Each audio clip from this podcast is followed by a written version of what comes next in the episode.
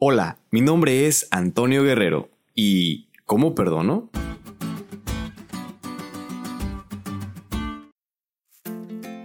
El perdón, como el amor, comienza con una decisión más que con un sentimiento.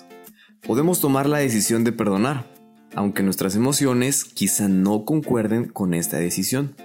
Dios sabe que es imposible tomar esta decisión con nuestras propias fuerzas, pero todas las cosas son posibles para Dios. Y hoy estudiaremos cómo podemos perdonar.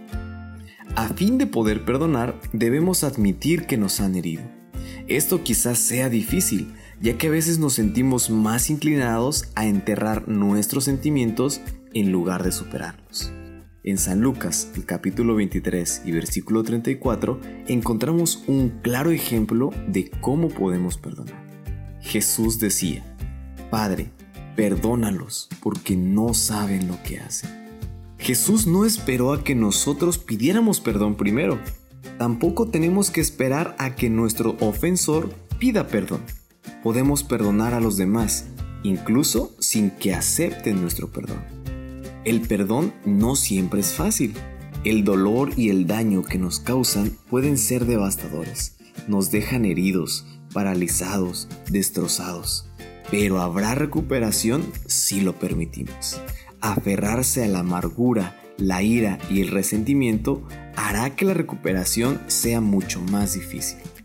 La cruz es el mejor ejemplo de lo que al mismo Dios le costó su perdón. Si el Señor pudo experimentar eso por nosotros, a pesar de que sabía que muchos aún así lo rechazarían, entonces no cabe duda de que nosotros también podemos aprender a perdonar.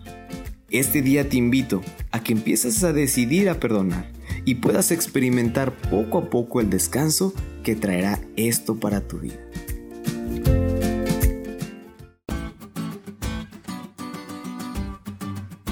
¿Te diste cuenta lo cool que estuvo la lección? No te olvides de estudiarla y compartir este podcast con todos tus amigos. Es todo por hoy, pero mañana tendremos otra oportunidad de estudiar juntos.